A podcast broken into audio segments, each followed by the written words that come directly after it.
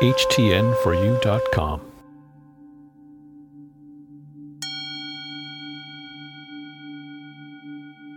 I'm always receiving enough love.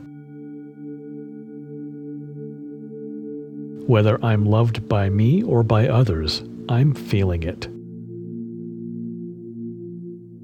I'm welcoming infinite love for myself.